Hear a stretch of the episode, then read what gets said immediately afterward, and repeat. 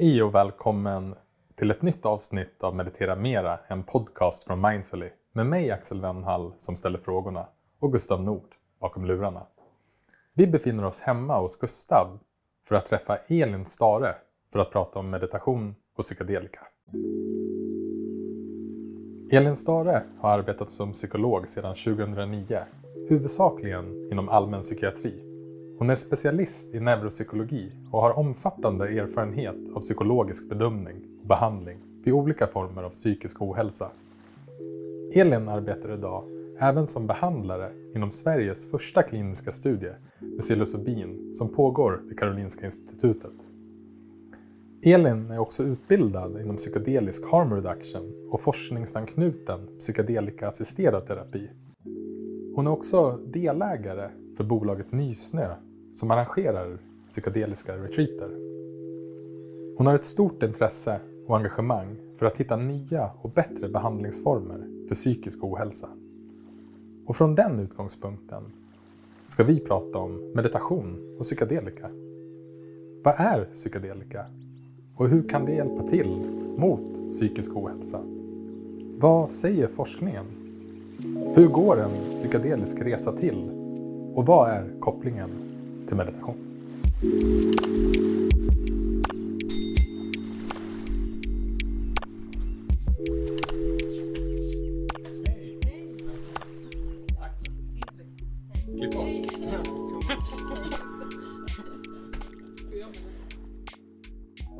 Hej Elin! Hej! Välkommen hem till Gustav och till Meditera Mera. Tack så mycket. Innan vi sätter igång vårt samtal som jag är jätteförväntansfull att ha. Jag har sett fram emot att ha det här avsnittet med dig länge. Vi har ju varit i kontakt i ett halvår nu nästan tror jag. Så tänkte jag föreslå att vi gör en kort landningsmeditation som eh, du och jag Gustav kan göra här hemma hos Gustav men också som lyssnaren kan göra oavsett vart man befinner sig. Toppen. Mm. Och har du möjlighet att sätta dig ner eller för den delen lägga dig ner. Eller bara stanna upp och kanske stå stilla. Så gör det. Men om du inte kan det, du befinner dig i rörelse, så kan du fortfarande vara med i den här meditationen. Om du kan så kanske du vill sluta dina ögon. Men det går bra att ha dem öppna.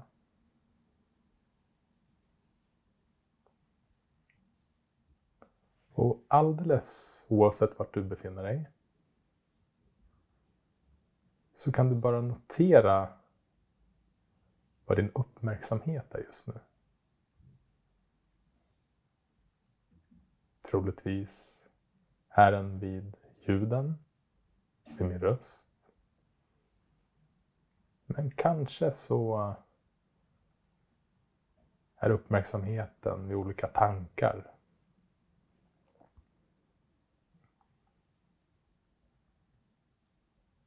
Bara notera vart uppmärksamheten är utan att värdera det.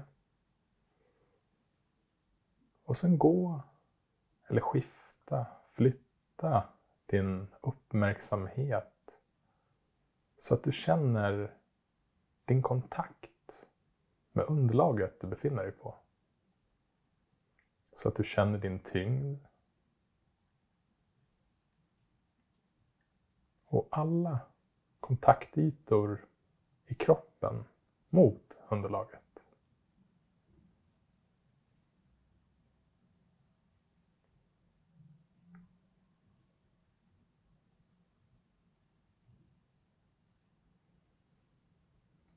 Och medan du bibehåller din närvaro och medvetenhet här så tillåt allt att vara precis som det är i din upplevelse.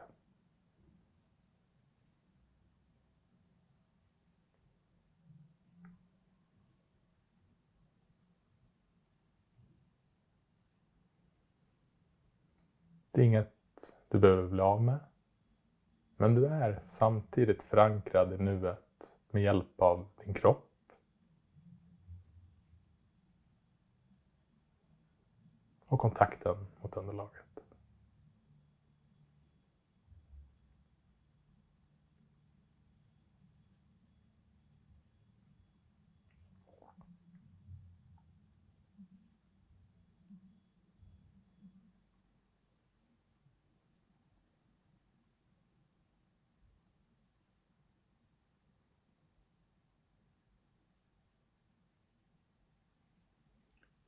Och om du upptäcker att din uppmärksamhet försvinner under det här samtalet så kanske det här skiftet är ett användbart sätt för dig att bara komma tillbaka med din uppmärksamhet till det här samtalet. Och så kan du avsluta den här meditationen nu. Om du har haft ögonen slutna så kan du öppna dem. Mm. Hej! Hej. Tack. Tack själv. Mm. Det första jag är nyfiken på är hur du kom i kontakt med psykedelika. Just det. Eh, Jag har jobbat inom psykiatrin i 13 år. Eh, Och för ungefär fyra år sedan så jobbade jag på ett ställe som heter WeMind. Det är en psykiatrisk mottagning kan man säga, den är en privat regi. Och jag jobbade med många traumapatienter. Eh, jag jobbade med en metod som eh, är baserad i inlärningsteori och KBT eh, där man jobbar med exponering för traumatiska minnesbilder och situationer som har blivit hotfulla för en person som har varit med om ett trauma. Det är en väldigt bra metod, jag tycker den fungerar väldigt bra men för vissa patienter eller för vissa personer så hjälper den inte. Det kan vara personer som har många trauman i sin bakgrund. Det är svårt att på ett viljemässigt sätt eh, få tillgång till de känslor som, eh, som är förknippade med de här traumaminnena. Och då hjälper inte den här exponeringsmetoden. Eh, Och då började jag läsa på och kom i kontakt med forskningen som eh, handlar om MDMA-assisterad terapi vid PTSD. Och insåg att det var en väldigt lovande, lovande behandlingsform. Eh, och det var den, min professionella ingång till psykedelika. Jag upptäckte det bredare fältet via studierna på MDMA-assisterad terapi. Sen eh, hade jag också några egna upplevelser med psykedeliska substanser som fick en väldigt stor betydelse för mig i mitt liv. Och det var någonstans i det där gränslandet mellan mina egna erfarenheter och mitt professionella intresse eller min nyfikenhet för att också hitta nya, nya sätt att behandla svårbehandlade tillstånd som jag upptäckte eh, psykedeliska fältet kan man säga. Vi kommer komma in säkert på det lite mer, men skulle inte du bara vilja berätta lite kort om hur du arbetar med det idag? Ja, absolut.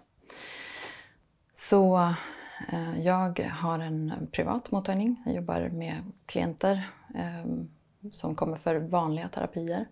Men jag, kom, eh, jag arbetar också med personer som eh, vill ha samtal om hjärtat psykedeliska upplevelser. Så det kan vara att man har haft en psykedelisk upplevelse och behöver prata om den och vilken betydelse den har i ens liv.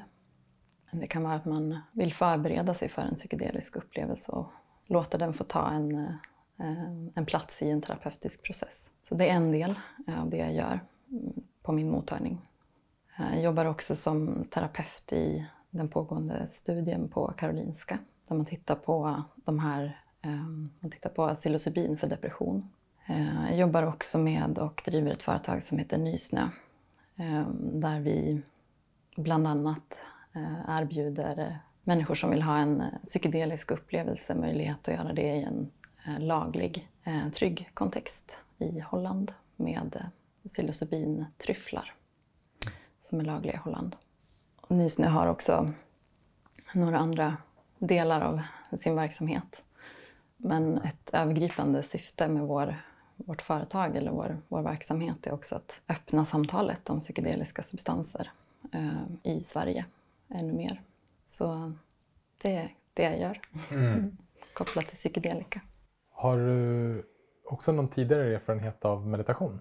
Mm, absolut, jag har en eh, mer eller mindre regelbunden ska jag säga, eh, meditationspraktik sedan kanske 15 år tillbaka. Ja, wow. wow. Mm. Vad har den betytt för dig? Den har varit jätteviktig. Eh, yogan har varit ett sätt att hitta in i, i meditationen för mig. Eh, och ett, ett, ett verktyg för att grunda mig i kroppen och för att förhålla mig till, till mina känslor och till, till min tillvaro. Det har varit ett, eh, ett jätteviktigt verktyg. Så. också professionellt jobbar mycket med meditation som inslag i eh, de terapier jag jobbar med. Så du nämnde bland annat psilocybin i de eh, retreaterna som ni har med Nysnö. Jag tänkte kanske vi skulle börja där. Alltså vad är psykedelika? Vilka substanser ingår och uh, vilka substanser kanske inte ingår mm. i det? Ja, det är en jättebra startpunkt. Ja.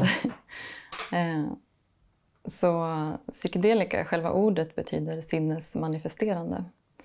Så det kan vara en bra start. Eh, det handlar om substanser på no som på något sätt kan visa oss vårt sinne. kan man säga. Eh, och till de klassiska psykedeliska substanserna så hör psilocybin som jag nämnde, som finns i ungefär 200-300 olika svamparter över hela jorden. Och också i tryfflar då, som växer under jorden. Eh, DMT som är en, den aktiva, en av de aktiva substanserna i ayahuasca.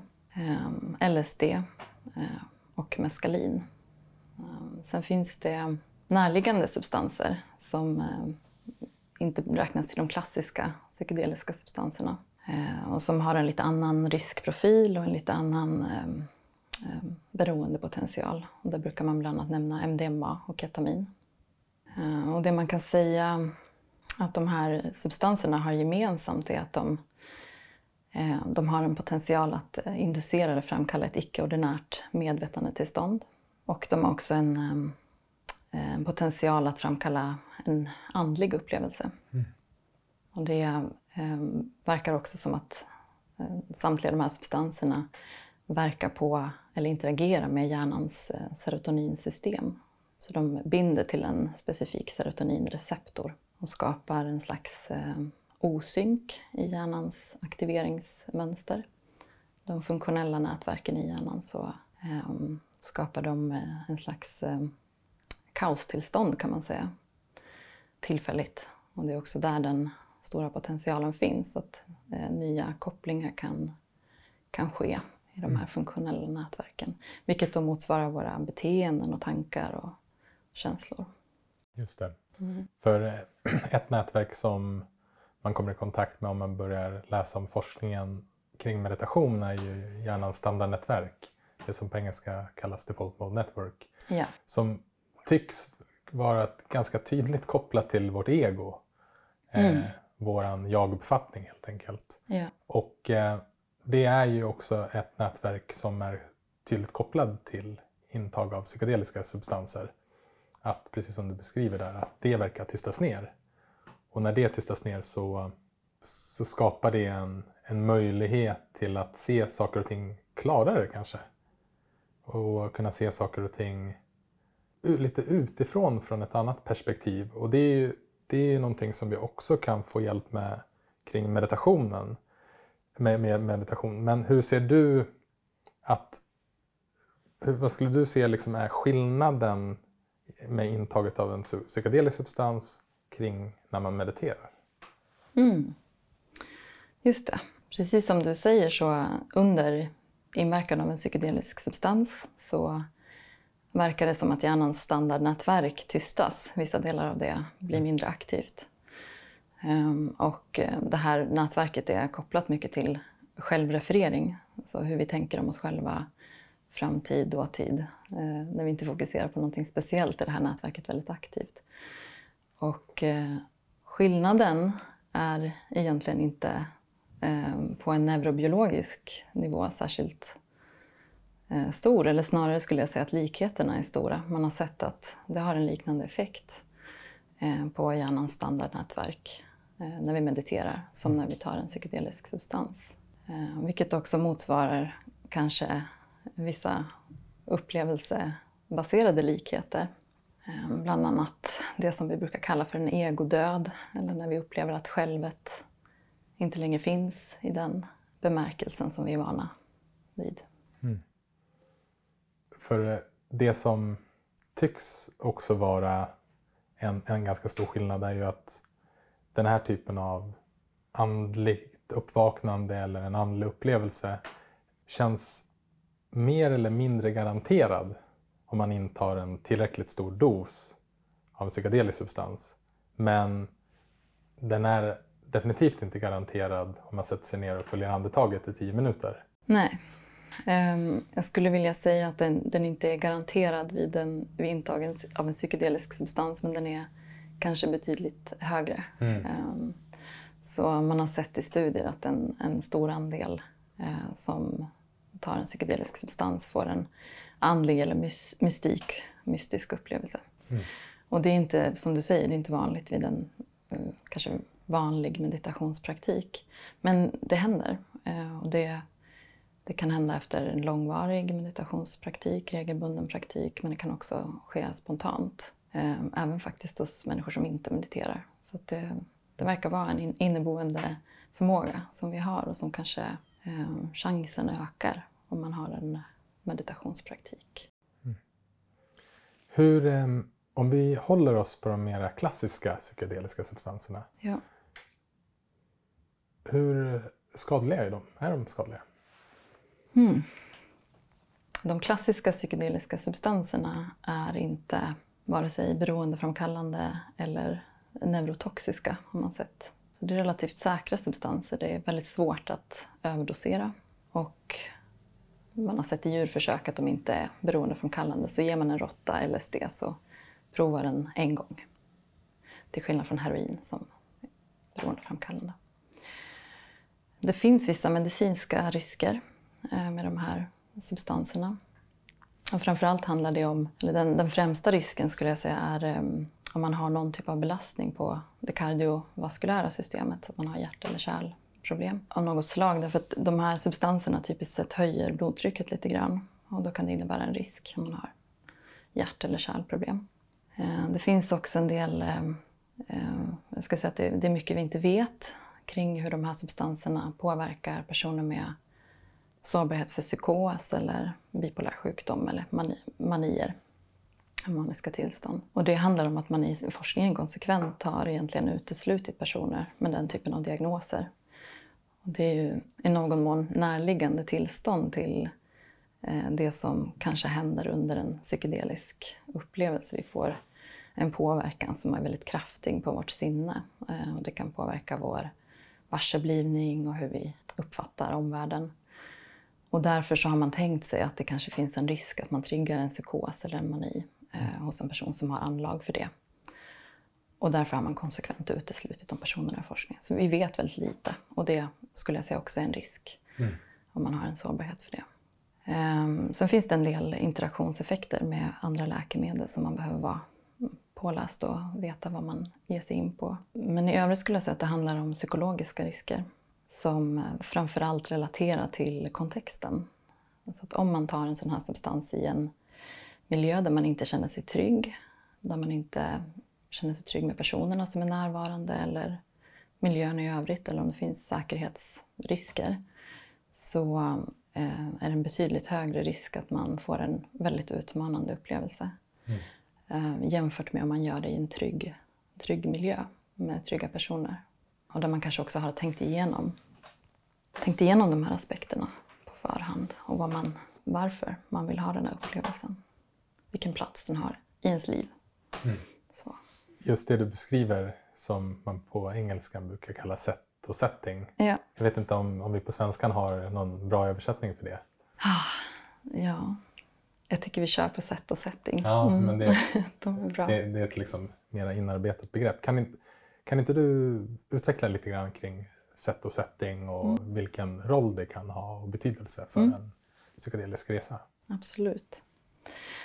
Så sätt är det vi pratar om när vi pratar om individen som ska ha den här upplevelsen och de ska säga, psykologiska eh, men också andra ingångsvärdena. Till exempel eh, varför vill jag ha den här upplevelsen? Eh, vad har jag för mindset? Eh, vad går jag in i det här med för attityd? en inställning av öppenhet och acceptans eller är jag, ska säga, har, jag, har jag väldigt mycket motstånd mot vissa delar av min upplevelse till exempel. Eh, men kanske framförallt det som man brukar prata om som intention. Alltså vad är min, vad är min anledning till att ha den här upplevelsen? Eh, och setting är då miljön. Eh, så allt som relaterar till platsen där du har den här upplevelsen, personerna som är närvarande. Hur ser miljön ut? Vad spelas för musik om någon? Sådana saker. Mm. mm. Nej, och jag, jag tänker att det är kanske ett bra tillfälle för mig att berätta om, lite kort om mina erfarenheter kring det här. För att psykedelika har ju varit en, vad ska man säga, en dörröppnare för många som upptäcker någon form av icke-ordinärt medvetande, en form av andligt uppvaknande helt enkelt. Ja. Men det var det aldrig för mig utan jag vet inte om jag hade tur eller om jag fick en väldigt bra introduktion men det var ganska glasklart hur liksom logiken bakom meditation och att livet alltid utspelar sig här och nu. Och min förmåga eller kapacitet att ha min uppmärksamhet här, eh, det var det det handlade om. Men sen fanns det liksom en ganska stor nyfikenhet just kring, kring det här det vi pratar om. Och det väcktes bland annat av Michael Pollans bok How to change your mind. Eh, men även av, eh, av, av, att lyssna till andra meditationslärare som hade haft det som dörröppnare. Just. Så att jag har under olika ceremonier testat eh, ayahuasca, San Pedro, som är väl mescalin om jag inte minns det yeah. fel. Och sen även psilocybin då i svamp. Just det. Och um, jag ville bara dela med mig av det för, ja, till dig och för de som lyssnar. Um, så att inte det var outtalat i, i avsnittet. Yeah. Men också kring kopplat till sätt och setting. För det jag också haft är en upplevelse som aldrig, det hände ingenting. Mm. Det var, vi, vi skulle testa LSD men där sätt och settingen inte var på plats. Mm. Utan vi var på en strand på Sri Lanka, vi hade ingen guide och vi hade ingen intention. Mm. Och där och då var jag enormt besviken att det inte slog in. Idag är jag enormt tacksam. Mm. För att under mina ceremonier så har jag insett värdet av att göra det precis som du beskrev, på en trygg plats med en tydlig intention med, eh, med kompetenta facilitatorer som håller i det. Mm. Och även ett för och efterarbete. Och jag tänker att det, det kommer vi också prata om, men jag kommer lämna det lite grann här nu för det finns så mycket mer om just psykedelikan som jag vill eh, ja, men introducera lyssnaren till med, med din hjälp. Och, och, diskutera med dig också kring kopplingen kring meditation och psykedelika. Yeah. Men en annan elefant i rummet är ju att det vi pratar om nu är ju olagligt. Mm. I Sverige, ja. I Sverige. Mm. Och i stora delar av världen. Ja. Så hur kan vi ta oss an den här frågan på ett ansvarsfullt sätt när någonting är olagligt? Mm. Det är en jättebra fråga som jag har tänkt mycket på. och det första som jag tror är viktigt att påtala är att eh, avråda från oansvarigt bruk helt enkelt. En annan sak eh, som, som har varit viktig för mig är att i de kontexter som jag arbetar med psykedelika så är, den, så är det inte olagligt. Så när jag jobbar inom ramen för en forskningsstudie till exempel så är det inte olagligt i Sverige. Eh, och inte heller eh, i Holland där psilocybin-tryfflar är tillåtet enligt lag. Så, men jag tror, jag tror också att det är en viktig, en viktig poäng att göra att den, ehm, de positiva resultat som finns eh, för olika tillstånd, för olika psykedeliska substanser, det är forskningen som den är gjord inom väldigt strikta ramar kan man säga. Så att den är, de här upplevelserna är omgärdat ett väldigt formellt protokoll eh, där man arbetar just med förberedelse och efterarbete. En terapi helt enkelt med två, ofta terapeuter som är närvarande också under upplevelsen. Så det är väldigt svårt att översätta de resultaten från en forskningskontext till eh, någonting som inte är en sån kontext. Mm. Och det finns en risk att vi drar förhastade slutsatser om vilka användningsområden de här substanserna kan ha, eh, givet den de lovande resultat som finns i forskningen. Mm. Och jag, och jag, ja, men jag tycker också den är eh, lite klurig den här frågan kring ja. också när vi gör det här samtalet och har det här avsnittet. Just att det är olagligt i Sverige och det finns en sorts, eh, ett liksom, ja, men fortfarande liksom ett ganska stort stigma kring, kring psykedelika. Och det, det som ändå får mig att verkligen vilja ha det här samtalet för att och att det verkligen är så himla viktigt är just på grund av det. Mm. Just på grund av det och för att det verkar som om det används på ett ansvarsfullt sätt så tycks det i både min egen upplevelse men också i den forskningen som har kommit fram vara ett väldigt effektivt och vad ska man säga, ett effektivt och användbart verktyg för att just motverka psykisk ohälsa eller minska lidande. Mm. Och eh, jag, jag, tycker också det finns flera andra typer av kanske mera etiska diskussioner kring det är ju att det vi pratar om nu är ju de flesta av de här substanserna som även går då att producera syntetiskt är ju sånt som växer i vår natur. Ja. Så på ett sätt så kriminaliserar vi sånt som växer i våra skogar. Och det behöver vi liksom inte ha en diskussion kring om det är rätt eller fel, men det är värt att lyfta upp det tycker jag i alla fall som en, en frågeställning att ha. Okay, men vad, vad innebär det att vi kriminaliserar vår natur på det sättet? Men också kring frågan att det jag upplever att det finns fortfarande en väldigt stor missuppfattning kring vad psykedelika är. Och för mig så var det en liten aha när jag, när jag upptäckte att men vänta nu, psykedelika används för att, som ett verktyg för att motverka beroenden och missbruk. Mm. Jag trodde ju psykedelika var någonting som skapade missbruk. Mm. Och sen ser man då, som du berättade också, att nej men, det har ingen det är inte beroendeframkallande på det sättet som andra typer av droger är.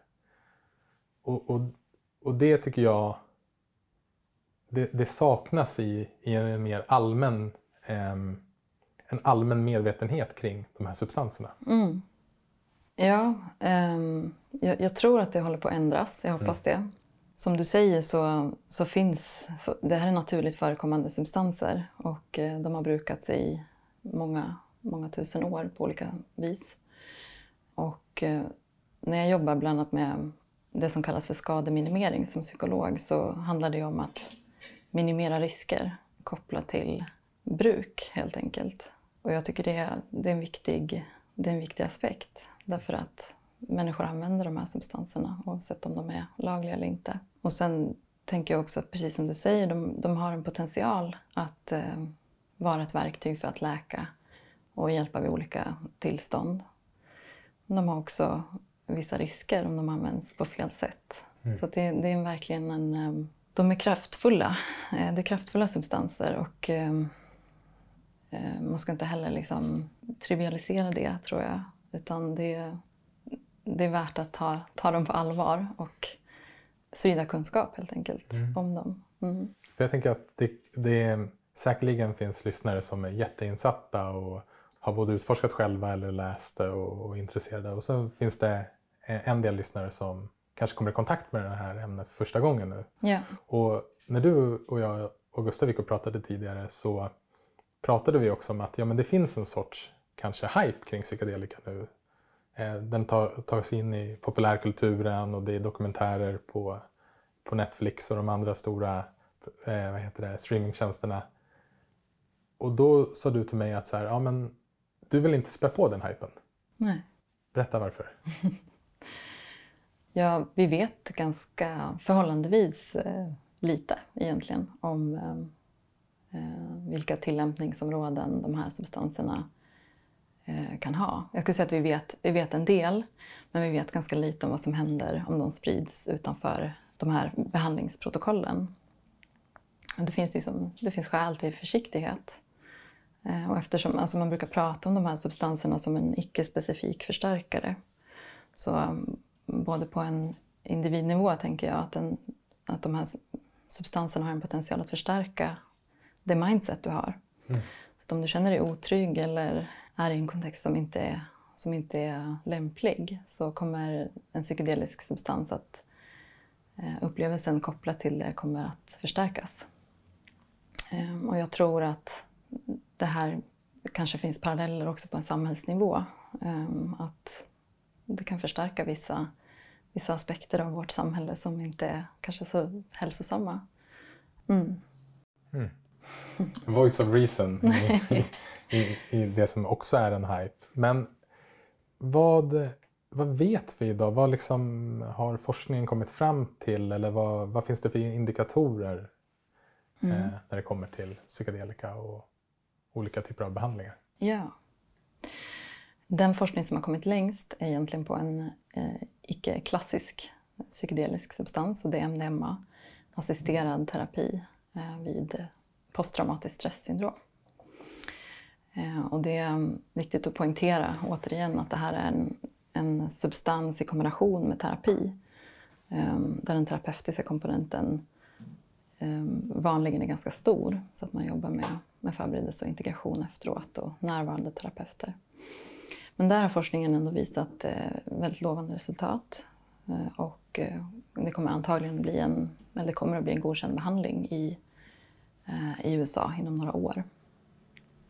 Och strax därefter skulle jag säga att psilocybin för depression ligger. Och, och studier kring psilocybin och depression, det görs även i Sverige. det stämmer. Ja. Ja, Och du är involverad i den forskningsstudien. precis. Jag, är- jobbar som terapeut Mm. så jag är inte involverad i, eh, i studien som eh, forskare utan jag, är anställd som terapeut i studien. Eh, och den studie som bedrivs vid Karolinska institutet kallas för PSIPET. Namnet kommer av att man, en sak som man tittar på är biomarkörer som man gör hjärnavbildnings, ja, det är en hjärnavbildningsstudie delvis där man tittar på hur densiteten av synapser, som såna kopplingar mellan nervceller i hjärnan, eh, påverkas av en psykedelisk substans. Eh, men huvudfrågeställningen är också hur påverkar det här depression? Och där arbetar jag som, som terapeut. Och som jag förstått det så håller studien pågår just nu. Det stämmer. Ja, Så det finns inga liksom, färdiga resultat och sådär. Det, datainsamlingen är inte klar. Nej.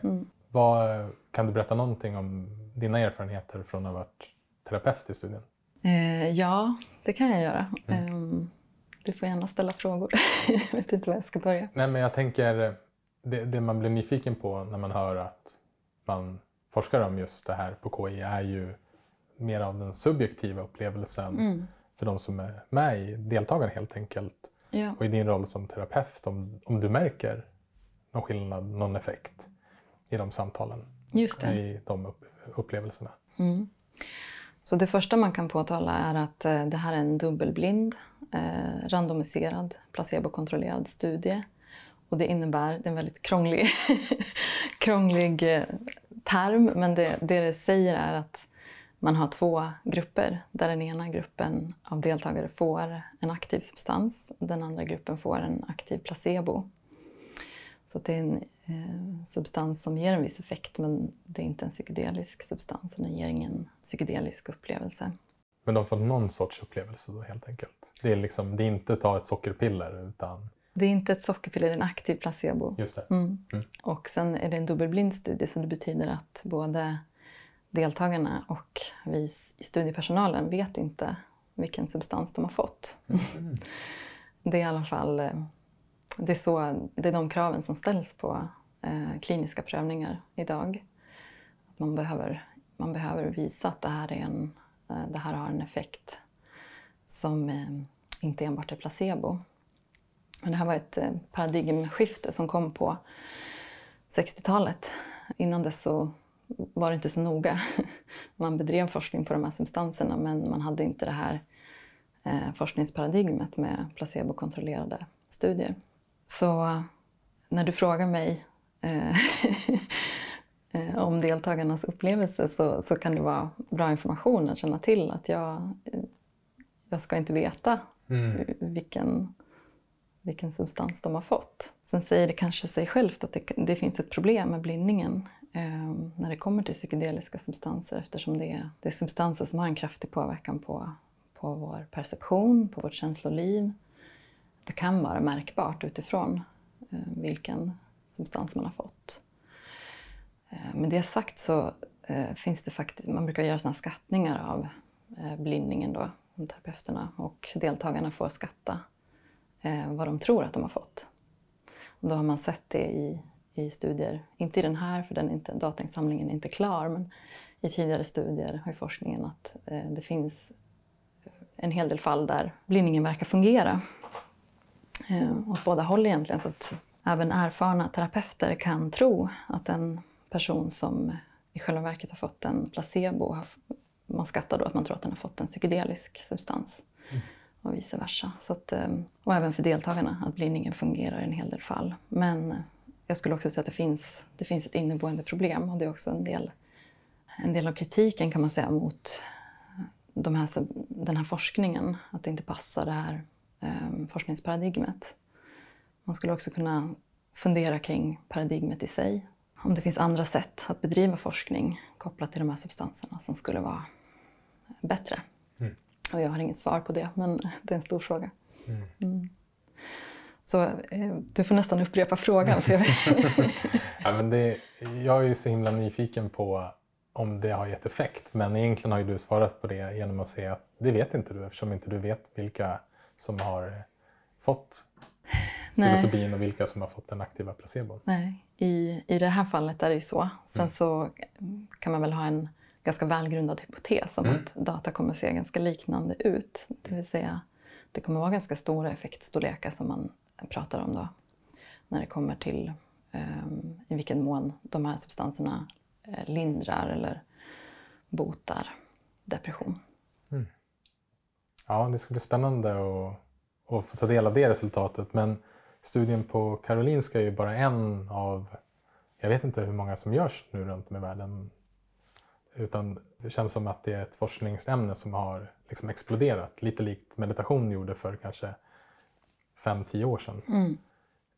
Finns det några andra liksom, studier som du tycker känns väldigt lovande och som, ja, som du tycker är viktiga att ta upp här? Mm. Du kommer ha Otto Simonsson som eh, gäst i podden har jag förstått. Ja. Eh, Otto har bland annat eh, gjort en enkätstudie i USA där man tittat på just de här populationerna som har använt psykedelika och som mediterar. Och det här kan han berätta själv om i mer detalj, men det är en väldigt intressant studie i sammanhanget därför att det man ser är att de här populationerna överlappar. Så att med andra ord, det är vanligare att personer som mediterar regelbundet också har provat en psykedelisk substans än människor som inte mediterar regelbundet. Men det är också vanligare om man har haft en typ av peak experience, alltså en andlig eller mystisk upplevelse, att man, alltså oavsett hur den har uppstått, det kan uppstå via meditation men också som vi sa spontant eller på, på andra sätt, eh, så är det vanligare att man mediterar efter det. Mm. Så det är väldigt, eh, väldigt intressanta fynd i sammanhanget tycker jag. Mm. Men det kanske leder oss till um, att prata lite grann om kopplingen mellan meditation och psykedelika. Absolut. Hur ser du på den här kopplingen? Vad är de gemensamma beröringsämnena och vad är skillnaderna kanske? Ja, alltså det finns många, det finns många beröringspunkter. Um, och på en väldigt um, grundläggande nivå så skulle jag säga att det handlar om Eh, sätt att eh, framkalla icke-ordinära medvetandetillstånd. Alltså medvetandetillstånd som skiljer sig i någon mån från vårt vanliga vakna medvetandetillstånd. Och att man kan också ha en andlig upplevelse vid meditation och vid psykedelika-användning. Vi har också pratat om det här med liksom likheterna rent neuro, eh, neurologiskt eller neurobiologiskt. Eh, jag tycker också att en, en viktig en viktig likhet är på något sätt rötterna. Så både, både meditation och eh, psykedelika har använts i avsikt, i andliga syften eller spirituella syften. Um, ja, de, de, har liksom liknande rötter. Mm. Ja, men för jag, jag tänker också att beröringspunkterna för mig och de gemensamma nämnarna är någonstans att meditation kan ha massa olika syften men, men ett syfte som jag tycker är ganska uppenbart är att meditation hjälper en att göra det omedvetna medvetet. Mm. Helt enkelt att vi blir mer medvetna om vad som händer i vår upplevelse här och nu. Utan våra tolkningar kring det, alltså utan våra berättelser och våra tankar kring det. Och på ett annat sätt, på ett mycket mer kraftfullt sätt, så är min upplevelse att psykedelika och också hjälper en att bli mer medveten om både ens den mänskliga potentialen eller kanske medvetandets potential. Men även om sånt förträngda minnen, kanske det kan vara trauman, det kan vara sånt som he helt enkelt inte är tillgängligt mm. i ens medvetande. Och i den kontakten, i den, när man ser det, när man blir medveten om det, så är det också där någonstans det finns en möjlighet för läkning. Eller det är där också det finns en möjlighet att kunna välja annorlunda. För det jag inte är medveten om kan jag liksom, det styr mig på ett sätt. Mm. Så där ser jag en gemensam nämnare. Hur, hur tänker du kring det? Ja, jag skulle vilja backa bandet om det är okej. Ja. Eh, och fråga dig hur du ser på, på meditation. Mm. Nyfiken på din Mm. definition. Det här blir också då en intressant diskussion kring likheterna mellan meditation och psykedelika. För för vi pratat om psykedelika att de ger icke-ordinära medvetandetillstånd. För mig så är en definition av meditation att det hjälper mig att vara fullt medveten om det mest ordinära som finns, det här ögonblicket. Mm. Men i den medvetenheten om det här ordinära så inser man att det här är ett mysterium. Just det. Så det liksom finns en, en lite av en paradox där i att så här, det, nej men, det är inte ett icke-ordinärt tillstånd vi söker. Mm. Utan vad är ens upplevelse här och nu? Ja. Men i den insikten, Mm. i det, i det seendet eller i den medvetenheten så kan det uppstå en form av förundran, Just skulle man kunna säga.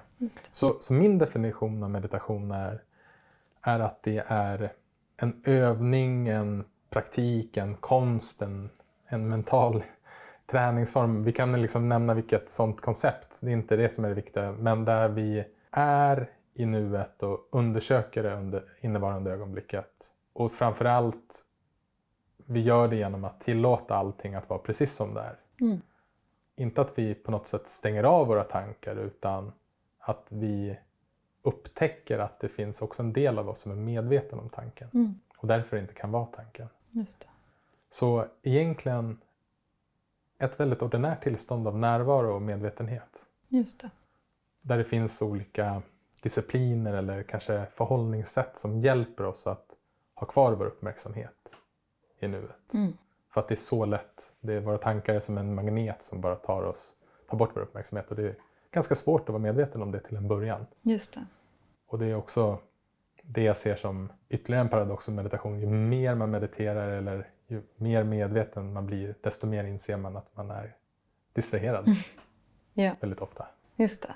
Så, så för mig är meditation, och därför tycker jag också att, att meditationen har egentligen, det har inget syfte att bara göra för den formella meditationen utan om det är ett verktyg för att kunna vara närvarande så är det applicerbart när som helst och var som helst med vem Mm. som helst. Och det är ju också en skillnad från psykedelika. Just det. Tack. Just det. Mm. Så en tanke som kom upp i mig när du pratade Mm. eh, är dels, dels den forskning men också de erfarenheter som, som jag och vi i Nysnö har gjort hittills under det här året, dryga året som vi har gjort retreat med psilocybintryfflar i Holland. Av eh, hur en psykedelisk upplevelse faktiskt kan eh, både öka meditationsdjupet och eh, eh, vara ett sätt att vidmakthålla eller kanske förankra en, en meditationspraktik. Och för vissa också kan vara start, startskottet på en, på en meditationspraktik. Och jag, tror, jag tror att det handlar om någon slags upplevelsemässig referensram som gör att det är lättare att eh, meditera efter en psykedelisk upplevelse. Eller att många upplever det så i alla fall. Apropå kopplingen mellan meditation och psykedelika så tror jag att ehm, jag tror inte att det är antingen eller. Eller det ena behövs eh, och det andra inte. Utan jag tror att det finns en del synergieffekter. eh, Det vill säga summan är större än delarna. Och det finns en jätteintressant studie där man gav faktiskt väldigt vana meditatörer, eh, de hade mer än fem års meditationserfarenhet, eh, psilocybin i slutet av ett tyst meditationsretreat. Och det här var också en dubbelblind, eh, randomiserad, placebokontrollerad studie. Och det man såg var väldigt intressant. Dels att de här vana meditatörerna kände igen det här tillståndet. Eh, men också att deras, eh, det verkade som att deras meditationspraktik hade förberett dem på, på det här psykedeliska Ehm, tillståndet. Eh, man såg att andelen av det som man kallar för aversiva händelser, som man alltid behöver skatta när man gör forskning, så vilka negativa biverkningar eller bieffekter finns, ehm, de var färre eh, än, för, än hur det ser ut i, i andra studier vid olika tillstånd. Och det säger mig att meditation kan vara ett väldigt bra sätt att förbereda sig. Och jag tror att det handlar om just det här öppna och accepterande förhållningssättet som man odlar i en meditationspraktik och som du beskriver. Och att, att ha det med sig in i en psykedelisk eh, upplevelse är, skulle jag säga, generellt sett en, en god förberedelse. Mm. Mm. För det tänker jag också är en av likheterna i både meditation och psykedelika är ju att, och framförallt psykedelika, men, men även i meditation om man är tillräckligt uppmärksam, är ju att man har väldigt liten, om någon, kontroll över vad som uppstår. Ja. Och att bägge de två aktiviteterna, om vi kallar dem för det, så är det i någon form av ett observerande. Ja. Så att det blir någonstans, likheterna för mig blir också att på ett sätt handlar det inte bara om det vi upplever. Och kanske till och med inte ens att det handlar om vad vi upplever till en viss, till en viss nivå, utan hur vi relaterar och vi förhåller oss till det Ja. vi upplever. Ja. Och just det där som du pratade om, att, att acceptera det som är för att det är så galet att vara emot det. Mm. Och det kan man ju liksom få, det blir man ju utmanad för varenda dag. Man behöver inte meditera eller någon psykedelisk upplevelse för det. Men där dra, kan det dras till sin spets och framförallt i psykedeliska upplevelser. Mm.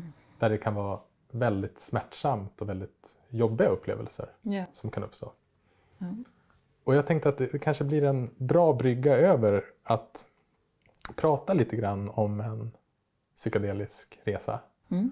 Så då, om man ska vara med på en ceremoni eller ett retreatprogram eller göra en psykedelisk resa med er.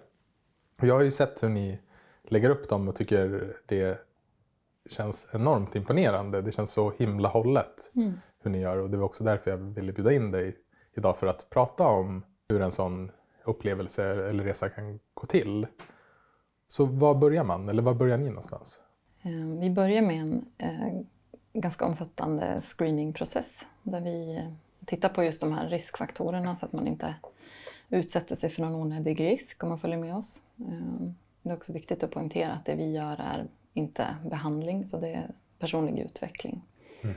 som de här retreatprogrammen syftar till. Och när ni screenar, vilka kan liksom försvinna på en sån screening? Vilka väljer ni bort? Ja, typiskt sett om man har någon riskfaktor som gör att det här blir ett eh, mindre... Ja, det blir, det blir riskfyllt helt enkelt. Ehm, till exempel att man har en hjärt-kärlproblematik eller man har eh, någon allvarlig psykiatrisk diagnos. Så vi, vi, vi är måna om att det ska vara en, en trygg upplevelse för alla inblandade. Just det. Men om man står inför en jättedjup livskris och känner sig helt vilse, Mm. kan det vara också en faktor som gör att man inte kan vara med? Det beror på. Vi, vi gör eh, liksom individu- individuella bedömningar. Men jag skulle säga att en livskris, alltså krisbegreppet är ju också i någon mån kopplat till utveckling. Ehm, Och en livskris kan vara en, någonting positivt i, i ett större perspektiv. Mm. Mm. Det behöver inte nödvändigtvis vara så att man inte kan åka med oss för att man är i en kris. Däremot så tror jag man ska tänka igenom att man är på en, eh, på en plats där man har möjlighet att ta hand om sig själv och ta hand om den här upplevelsen i efterförloppet. Mm. Mm. För jag har ju skrivit ett, ett kapitel om min upplevelse med ayahuascan, eller min och Gustavs upplevelse med ayahuascan i, i min bok. Och I slutet på det kapitlet så avråder jag folk från att åka på sådana retreat just för att, och det är liksom min övertygelse har bara stärkts av mina andra ceremonier, är att det här är ingenting man ska ta lättvindigt. Mm. Utan det här ska man bara göra om man känner sig helt, helt redo Mm. Och känner sig på ett sätt kallad att göra det. Mm. Och eh, gärna ska ha läst på eller lyssnat på det här avsnittet eller läst på också om ja, men vad det vad det kan innebära. Och det är såklart att det kan färga en upplevelse men just för att det är någonting annat. Det är någonting helt annat. Mm. Till skillnad från andra droger som hjälper en att fly sina känslor.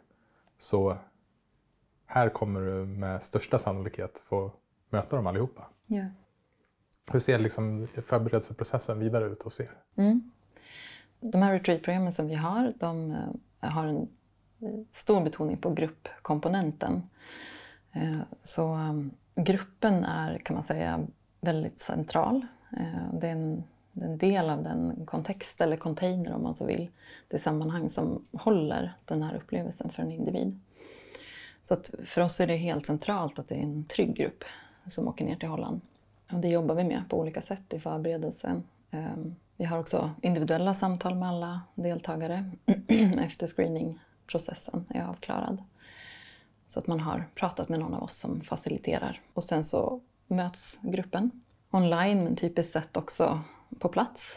Ehm, vi har lite olika format för det. Ibland har vi eh, all förberedelse online, ibland har vi gruppträffar på plats. Sen åker vi ner och eh, har ett retreat på fyra dagar. Ja. Vad skulle du säga är det viktigaste i den här förberedelsefasen? Är det att komma i kontakt med sitt varför? Jag tror att det är några olika saker. Det är en viktig eh, sak. Det är också viktigt att känna sig trygg. Känna sig trygg med de andra deltagarna, känna sig trygg med oss. Känna sig trygg med processen, att man vet tillräckligt mycket. Eh, att man har fått tillfälle att ställa alla frågor. Eh, så att man har fått eh, så mycket kontroll att man känner att det är okej okay att släppa den. Mm. mm. så trygghet skulle jag säga är det viktigaste. Mm. Det kan man uppnå på olika sätt för olika personer, för olika grupper. Mm. Men eh, vi jobbar mycket med övningar, relaterande övningar, meditationer, olika sätt, delningar i grupp. Och syftet är att man ska känna sig tillräckligt trygg för att också kunna eh, våga vara sårbar. Det är många som aldrig har haft en sån erfarenhet av att vara sårbar tillsammans med andra i en grupp. Och det i sig skulle jag säga är en, är liksom en, en komponent som är viktig med eller utan psykedelika. Eh, men sen har vi det här retreatet då som är eh, fyra dagar typiskt sett med två eh, sessioner med psilocybintryfflar. Och det genomförs i grupp. Ehm, Spela musik under tiden. Det är också tysta stunder under de här ceremonierna. Och ni har två ceremonier, stämmer det? Mm, det stämmer. Just det. Och en ceremoni är ungefär 4-5 timmar? Ja, 5 till 57 kanske. Mm. Just det. Men ja. själva den aktiva, den aktiva delen ligger runt 5 timmar? Eller kan det vara ehm, längre? Nej, men det ligger där ja. ungefär. Mm. Yes. Ja. Och hur ser um, på själva, under själva ceremonin, vad finns det för moment då som ni faciliterar och tillhandahåller? Så eh, vi skapar den här containern som jag kallar det, eller den här kontexten. En trygg grupp. Vi finns till hands och stöttar om det behövs. Eh, det kan vara på ett väldigt, liksom, väldigt konkret sätt, att hålla någon i handen eller att finnas eh, närvarande bredvid någon som har det svårt. Vi spelar musik som i sig ehm, är väldigt liksom, genomtänkt hur, hur den är vald för att passa olika delar av en, eh, av en psykedelisk upplevelse som typiskt sett har ett visst, visst förlopp. Mm. Även om den kan se väldigt olika ut för olika personer. Då. Vi har också valt den här platsen, eller de här platserna som vi har retreaten på med stor omsorg för att det ska vara nära till naturen och att det ska kännas lugnt och en vacker plats att vara på. Jag skulle också säga att just den här tryggheten i gruppen är så central för den här containern. Men i övrigt skulle jag också vilja påstå att vi, vi gör inte så mycket. alltså vi, det finns en väldigt liksom, en tillåtande atmosfär för eh, människor att ta det lite dit de vill. egentligen. Det är klart att det finns vissa säkerhetsmässiga eh, förhållningsregler och aspekter som vi behöver ha en överenskommelse om med deltagarna men i övrigt så får man göra väldigt mycket eh, vad man vill. Mm. Och det finns en, en hög grad av acceptans när det kommer till känslouttryck och vi uppmuntrar, uppmuntrar det. Ja. Mm. ja men det, det som har slagit mig mina upplevelser är just hur, eh, vilken effekt musiken har. Mm. Hur den, inte alltid, men kan verkligen leda, Mm. liksom föra en framåt. Ja.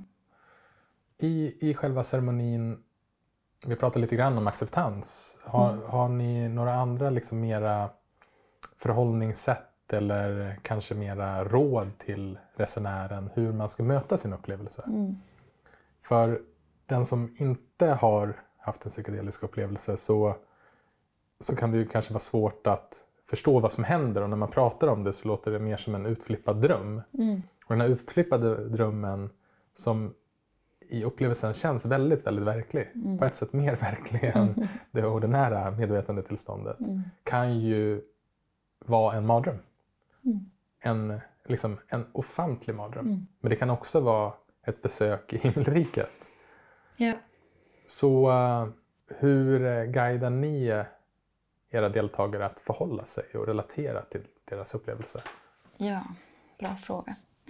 Eh, dels så, så tror jag det du sa med acceptans och öppenhet, att det är vår, eh, eller det är inte vår, utan det är, det är en, så kallad flight instruction som en väldigt känd person inom fältet som heter Bill Richards har myntat en gång i tiden som heter Trust, Let Go, Be Open. Så eh, att ha ett öppet förhållningssätt till alla delar av din upplevelse, vare sig de är behagliga eller obehagliga, skulle jag säga en typ av instruktion. Sen är det kanske inte alltid så lätt att applicera. Och man kanske inte är van. Eh, Om man inte till exempel har övat sig i det förhållningssättet så kan det vara svårt. Man kan förstå det på en intellektuell nivå men upplevelsemässigt kan det ändå vara svårt att liksom, tillämpa. Eh, Men jag skulle säga att grunda sig till kroppen eh, kan vara en, ett sätt att, att hjälpa en person som har en utmanande upplevelse. Att komma i kontakt med sitt andetag, att komma i kontakt med sin kropp. I, I vissa fall kan det också vara nödvändigt eller hjälpsamt att påminna sig om att okay, det här är en upplevelse som går över. Så jag är inte fast i det här för alltid, vilket kan vara en del av en väldigt utmanande eh, upplevelse. Nej, men det, det tycker jag är en väldigt bra beskrivning och som jag själv har haft och där jag också tycker det finns tydliga likheter i vad meditationen kan ge oss. Just det här i att vad det än är, låt mig få uppleva det. Mm. Och att det, det som tycks vara, det som blir så förstärkt i en psykedelisk upplevelse är, är det som vi upplever såklart vanligtvis också. Det är dels att när det smyger sig in en subtil förväntan, för de är ofta subtila, det, det kan vara svårt att bli medveten om det, man har en förväntan att man vill ta sig någonstans, Ja. så ligger det ofta som ett stopp som Ja. blockerar den faktiska upplevelsen att få ha sin naturliga process. Ja. Och på samma sätt så, det som tycks vara de mest negativa upplevelserna, både i vårt liv men också såklart då under en psykedelisk resa, är när vi är emot någonting. Mm. Då kommer det inte igenom utan vi bara liksom, det är som att vi loopas tillbaka till samma och samma och så tar vi oss djupare ner, djupare ner. Mm. Och just den här tilliten att bara släppa taget och låta allting vara precis som det är. Det är, liksom, det är övningen. Mm. Och tycker jag mycket av, kanske det sto- nästan det största värdet jag fått med mig av både meditation och de här psykedeliska upplevelserna. Ja. Att komma i kontakt med den sanningen och också känna hur skillnaden är. Alltså hur mitt liv blir när jag gör- det. Ja. För då är jag också i samklang med verkligheten. ja. Och det är inte behagligt, Nej, alltid. det är inte det. Men det är sant. Mm. Och det blir lättare. Mm. Ja. Och det blir framförallt verkligare. Ja. Och mer fridfullt också. Mm. Även när det är jobbigt. Mm. Mm. Och sen då efter de här 57 timmarna och deltagarna börjar komma ur sitt, vad kallar vi det, rus eller vad kallar ni det? Ja, alltså, att den psykedeliska substansen Ja. börjar, alltså effekten börjar avklinga kan man Just det. säga då. Ja. Ja. mm. Hur, eh, vad gör ni då? Vi äter mat tillsammans.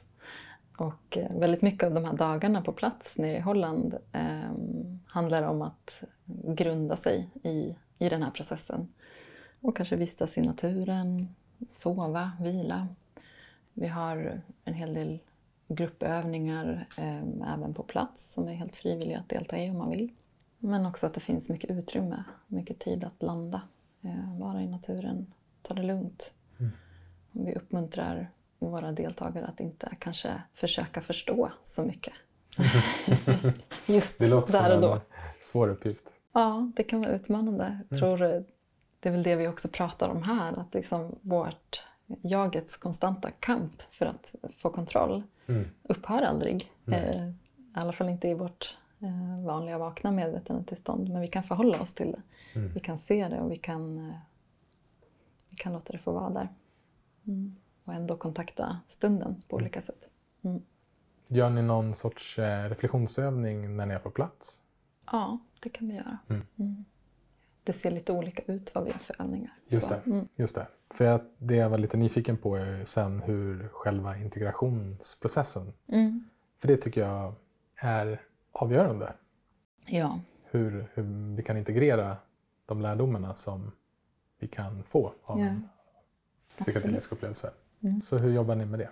Ja, så um, ungefär en vecka efter att vi, eh, deltagarna har kommit hem så brukar vi träffas antingen på plats eller online och följa upp hur, hur har det här varit och hur har ni landat? Och som du säger, en viktig, eh, som det viktiga arbetet, det, det, stora arbetet börjar egentligen efter en psykedelisk upplevelse. Så att, att på något sätt ta med sig insikter och omvandla dem i kanske en konkret beteendeförändring som är hellre liten men viktig på sikt än väldigt stor och omvälvande. Det är till och med så att vi brukar avråda från att göra allt för stora, alltså säga upp sig och skilja sig eh, mm. eller något sånt där kort efter en psykedelisk upplevelse. Mm. Om man, Låter klokt. Ja, om det är en viktig förändring så kommer det att kännas rätt och sant och riktigt även om två månader eller ett halvår. Mm. Så, men eh, man ska vara försiktig om sig själv när man har haft en sån här upplevelse. Det, det är ett väldigt plastiskt tillstånd som man brukar säga. Alltså rent eh, biologiskt så är det lite som att man skalar bort en massa lager. Man blir lite hudlös. Man behöver ta hand om det där på ett bra sätt i efterförloppet. Och också låta det ta lite tid. Att ha lite tålamod med processen och lite tillit till att men jag kanske inte vet exakt vad det här kommer att leda mig. Jag kanske inte förstår överhuvudtaget vad jag har varit med om, men det är okej. Okay. Eh, jag kan låta det gå lite tid och jag kan vara snäll mot mig själv i den processen. Mm. Så, och kanske hitta någon viktig, viktig förändring som jag kanske redan visste att jag behövde göra men som kan kännas enklare. Som att börja meditera eh, till exempel. Mm. Mm. Men för just de här, den här integrationen är ju att vissa insikter tycks ju liksom, det tar ett tag innan de landar. Mm. Alltså det kan dröja något år till och med innan, aha, okej, okay, ja, nu ser jag det från det här perspektivet. Mm. Medan andra kan vara mer liksom direkta och uppenbara.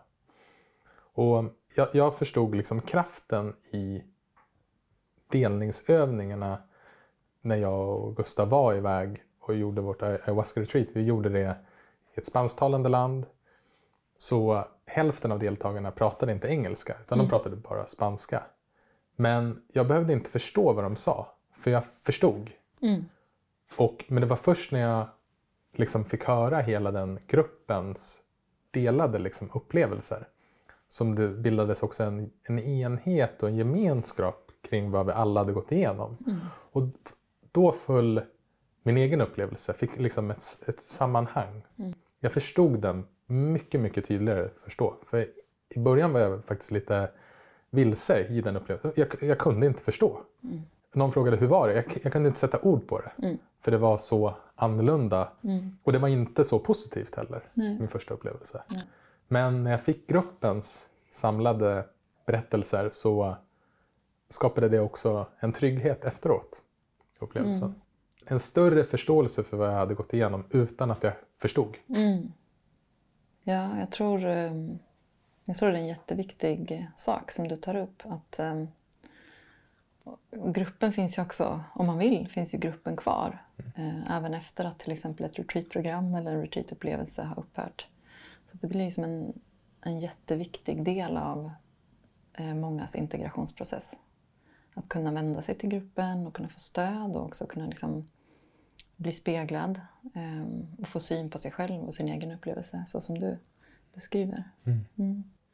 Och det tänker jag också är en, ja, en, såklart en liknelse med, med det vi upplever i meditation. Att jag tycker det är så himla befriande och så fint att vara med när folk delar. Mm.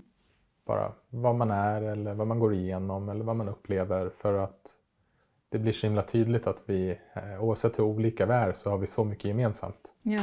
Och liksom den önskan vi alla har att bara få må bra och slippa må dåligt. Den är universell Mm. på det sättet. Ja. ja, jag tror att eh, de här sammanhangen, att mötas eh, och att mötas i, i grupp och kunna se, precis som du är inne på, att kunna spegla sig i andra människor och se vad vi har gemensamt, att bygga eh, sammanhang och, och gemenskap.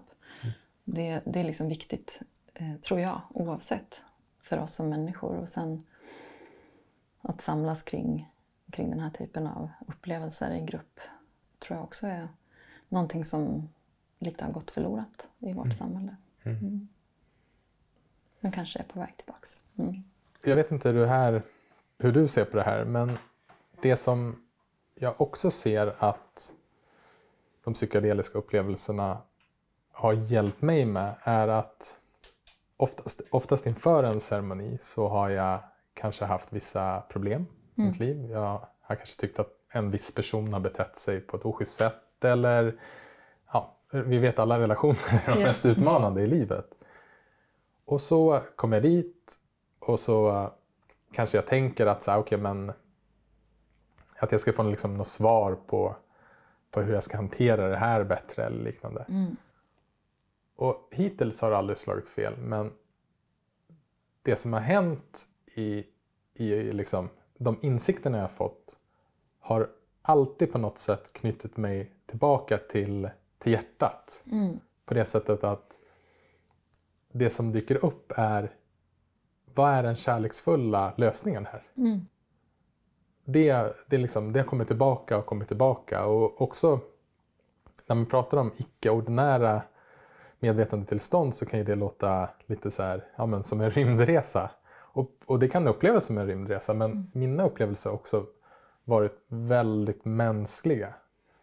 Där insikterna handlar nästan uteslutande om hur kan jag leva ett så autentiskt liv som möjligt Mm. här. Ja. Hur är liksom dina upplevelser från andra sidan helt enkelt att guida människor i de här? Är det, är det någonting som verkar finnas gemensamt för resor eller vad ser du för liksom mera större eller större med liksom penseldrag? Vad, vad är det för insikter människor får av Mm. den här typen av upplevelser? Just det. Ja, jag tror inte att jag behöver gå till um, heller min roll som facilitatör utan jag kan liksom, jag relaterar till det, till det du beskriver på ett personligt plan. Och jag tror, alltså, det, det är en väldigt vanlig beskrivning att ja, men, den här upplevelsen gjorde att jag kände större kontakt med andra människor, med naturen, med mig själv. Ehm, och att det på något sätt kan odla en, en gemenskap och eh, en, större kontakt, eh, alltså en större kontakt med känslolivet, tror jag. Vi har, de flesta av oss, en hel del försvar, kan man kalla det, eller kanske undvikanden som vi har byggt upp genom livet som ett sätt att skydda oss.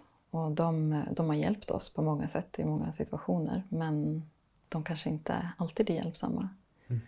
Eh, Och det är en psykedelisk substans nästan garanterat gör om man tar en hög dos i rätt setting. Det är att den kommer att skala bort eh, en del av de där försvaren och sätta dig i kontakt med dina känslor. Och det, det kan vara en väldigt läkande upplevelse när vi kanske kämpar med att få kontakt i våra relationer eller att liksom grunda oss i tillvaron, kanske stressa för mycket. Så kan det vara ett sätt att liksom styra om kursen lite grann och påbörja någon lite hälsosammare vana kanske.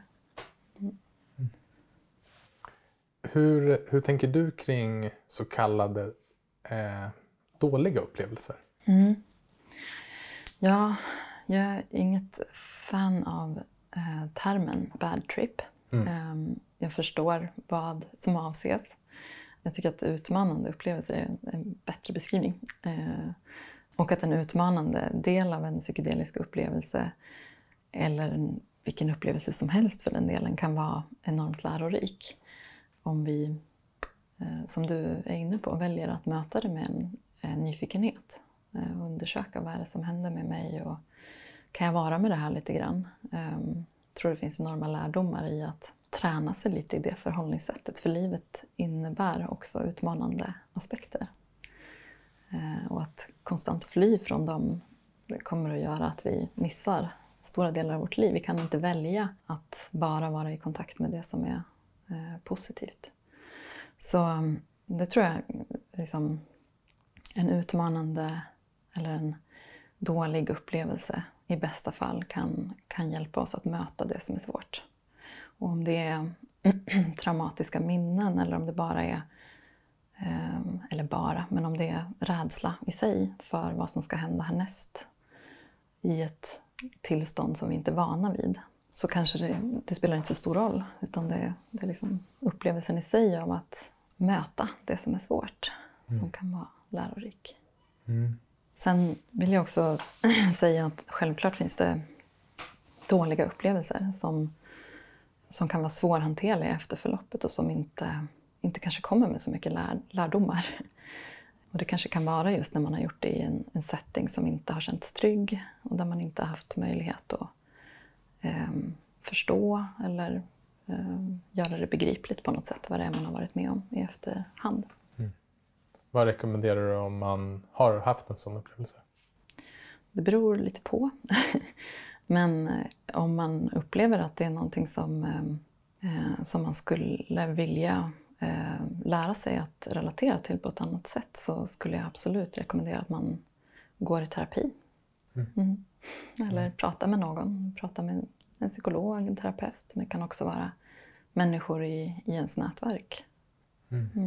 Mm. mm. Ja, men jag, jag, tror att i min generation så, jag själv hade inte det, men jag känner ju många som hade liksom en första kontakt med till exempel med svamp på kanske en strand i Bali. Ja. Där sätt och settingen kanske inte var Just.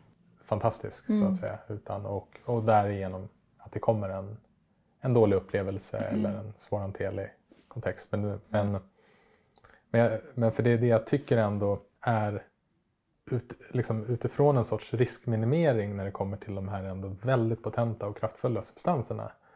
Så om man kan göra det i en trygg kontext med de här typen av ja, men, inre förhållningssätten och hur man relaterar till det så minskar det i alla fall risken för att man ska fastna i upplevelsen och att man inte tar sig vidare eller att ja. man sätter stopp även om det såklart inte finns några garantier för det. Så att um, ja, nej men det, det känns viktigt på det sättet att det är hållet. Mm. Ja. Mm. mm. Jag, jag, tänkte nu passa på när, när du är här. Så hur, hur ser liksom, om du får gissa. nu liksom är vi i tankarnas värld här. Om du får gissa hur kommer det se ut i framtiden? Alltså vilken roll kommer psykedelika ha i vårt samhälle och hur lång tid tror, tror du det kommer ta innan vi är där? Mm. Jättesvår fråga. det som jag nämnde tidigare så tror jag det är, liksom, det är lika svårt att svara på som andra frågor om framtiden. Och jag tror att det, har, det är helt avhängigt hur, hur samhällsutvecklingen ser ut. Jag tror ju att eh, psykedelika har en, en potential att eh, ge oss nya perspektiv. Eh, och kanske också nya perspektiv på, på gamla problem, inte bara på en individnivå utan på en samhällsnivå. Så det är väl min, min förhoppning att det skulle kunna vara en del i att liksom lösa de utmaningar som, som mänskligheten står inför. Jag tror, eller jag är ganska övertygad om att de har en plats, de här substanserna har en plats i läkning eh, av olika tillstånd och det visar forskningen att, att de har. Eh, och exakt hur, hur det kommer att se ut, det vet inte jag. Det är en jättestor fråga. Hur ska det här rullas ut? Hur ska det implementeras i vården? För det är en väldigt annorlunda, eh, det är ett nytt eh, sätt att både förhålla sig till läkning och vad, vad det är och liksom ett annorlunda behandlingsparadigm jämfört med det vi är vana vid. Till exempel att vi använder oss av en substans i kombination med terapi. Det är nytt. Hur, hur ska det se ut när det implementeras i vården? Mm. Men du bad mig att gissa.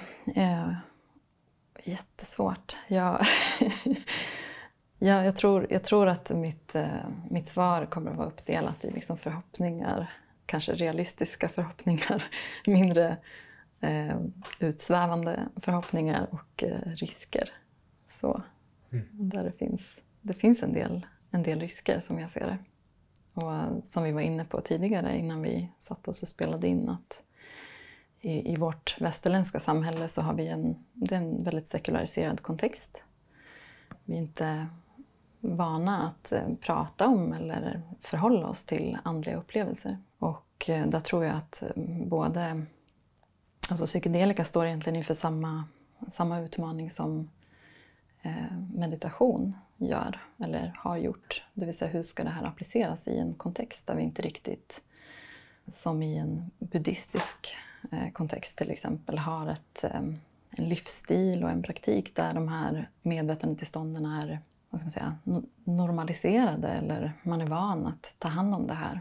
Och där tror jag att, eller min, min farhåga är ju att de här substanserna också i en högt individualiserad kontext kan ja, vara en del i en samhällsutveckling som, som mer handlar om eh, vad ska man säga, ett, en, en, stor betoning på jaget. Mm. Eh, ett egoistiskt projekt egentligen.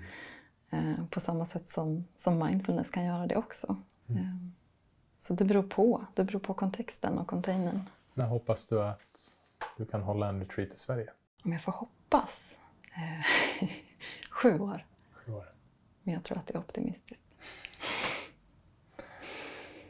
Jag tänkte på en, ett ämne som vi bara snabbt passerade förbi men som jag tycker är viktigt att ta upp är ju att nu har vi pratat om psykedelika utifrån mer av en västerländsk kontext, en svensk kontext med olika forskningsstudier. Men du nämnde det, det här är ju någonting som har funnits i vissa kulturer och traditioner i tusentals år. Ja. Och används fortfarande som heliga sakrament. Mm. Hur tänker du kring den typen av eh, respekt gentemot de liksom, uråldriga traditioner som har använt det här som en sorts medicin? Ja, eh, ett sätt att visa respekt är ju att, eh, att känna till det. Och eh, som du säger, det finns eh, de här substanserna används i, i flera olika eh, religiösa traditioner och används i tusentals år i ceremoniella och rituella syften. Och eh, det finns en stor kunskap inom de traditionerna kring förhållningssätt och eh, också hur man eh, faciliterar och eh, tar hand om en sån upplevelse. En tradition som är värd att nämna är ayahuasca. Det är kanske den som framförallt eh, står ut. Där man använt ayahuasca som ett, som ett sakrament inom religiösa traditioner och flera religioner som, som fortfarande använder det i Sydamerika. Mm. Vi pratade också en del om den forskningen som bedrivs idag. Men det kanske också är värt att poängtera att forskningen inledde ju inte nu på 2000-talet utan på 50-talet om jag inte missminner mig. Mm. Och pågick ungefär fram till slutet på 60-talet. Det stämmer. Innan det ja. blev olagligt. Alla studier slås ner. Man kan eh, nyansera lite grann. Man kan säga att det, forskningen minskade kraftigt mm. eh, i samband med att de här substanserna blev illegala i USA. Eh, den försvann inte helt. Det gick fortfarande att forska, men mycket, mycket krångligare. Och det handlar bland annat om de här eh, rigorösa forskningsparadigmen som, som infördes då med de här randomiserade kontrollerade studierna där man inte tyckte att eh, de här substanserna passade in på grund av blindningsproblemet bland annat. Så de, det blev också otrendigt. Det går trender i forskning också. Och det blev inte på grund av den eh, bild som fanns i, i massmedia av de här substanserna och som kanske inte var helt saklig så blev det, det blev inte så populärt att forska på, på de här substanserna. Så den försvann inte helt men den låg i träda kan man säga i några decennier. Den forskning som gjordes under 40 till 60-talet var, det var väldigt mycket forskning som gjordes. Ehm, över tusen publicerade studier, ungefär 40 000 personer som genomgick sån här psykedelika-assisterad terapi. Så det gjordes väldigt mycket, eh, men den forskningen höll inte eh, dagens standard då, kan man säga. Så det håller inte eh, de här höga kraven, möter inte de här höga kraven. Däremot så har mycket av den forskningen som gjordes då replikerats. Man har sett att resultaten ändå håller även med, med de nya forskningstillvägagångssätten. Då. Och det som var intressant med dåtidens forskning, man forskade brett. Man tittade på bland annat beroendetillstånd och det visade på lovande resultat. Många andra tillstånd. Eh, men man intresserade sig också för den här andliga aspekten. Så man eh, tittade på i vilken, i vilken mån de här substanserna kunde eh, framkalla ett andligt tillstånd. Så man gav faktiskt teologistudenter, i ett väldigt välkänt experiment, gav man dem hälften av dem fick psilocybin. Men som sagt, forskningen eh, saknade kontrollgrupper och långtidsuppföljningar och så, så den håller inte riktigt med dagens mått mätt. Men det var trots allt under de här årtiondena som man myntade sätt och setting. Eh, och de eh, forskningsprotokollen som vi använder oss av idag med förberedelse, integration och med två närvarande terapeuter, det det etablerades under de här årtiondena. Så vi har väldigt mycket att tacka dåtidens forskare. Mm. Faktiskt. Mm. Finns det något forskningsämne som du är mer nyfiken på när det kommer till framtiden? Alltså är, det, är det någonting som, ah, det här, som intresserar dig? Ja, det finns, det finns mycket, men en som jag är jättenyfiken på och som jag hoppas och eh, vet att det finns eh, initiativ även i Sverige till att titta på just gruppaspekten. Ehm, att göra det här i grupp. På vilket sätt påverkar det och kan det finnas fördelar med det och för vem mm. passar det? Mm. Mm. Inom ett behandlingsparadigm men naturligtvis är jag också intresserad av eh, mer den personliga utvecklingsbiten. Då. Mm. Vi har ju en sista del i i podden som vi kallar för Fem snabba. Mm. Så yes. det, var det första som kommer upp. Vilken eller vilka personer, de som kan vara levande eller döda, skulle du vilja bjuda på middag? Uh, då skulle jag säga Frida Kahlo, Bill Richards, uh, min farmor. Vilken är din favoritplats på jorden? Det är en plats vid Ljusnan utanför Järvsö, en plats som heter Karsjö, Hälsingland, där min familj har ett sommarhus. Mm. Vilken bok eller dokumentär skulle du vilja tipsa om? Ja, men jag, vill, jag vill ändå tipsa om en, eh, en bok som handlar om eh, psykedelikas historia i Sverige eller eh, extatiska eh, upplevelsers plats i en svensk kontext historiskt. Och det är Leonidas eh, Aretakis bok Extas i folkhemmet som jag tycker är jättebra. Eh, och som också visar att det faktiskt har pågått en hel del forskning även i Sverige relaterat till de här substanserna. Vilket är det bästa rådet du har fått? Ja, det måste ju vara trust, let go, be open. det är väldigt bra råd. Mm. Sista frågan. Ja.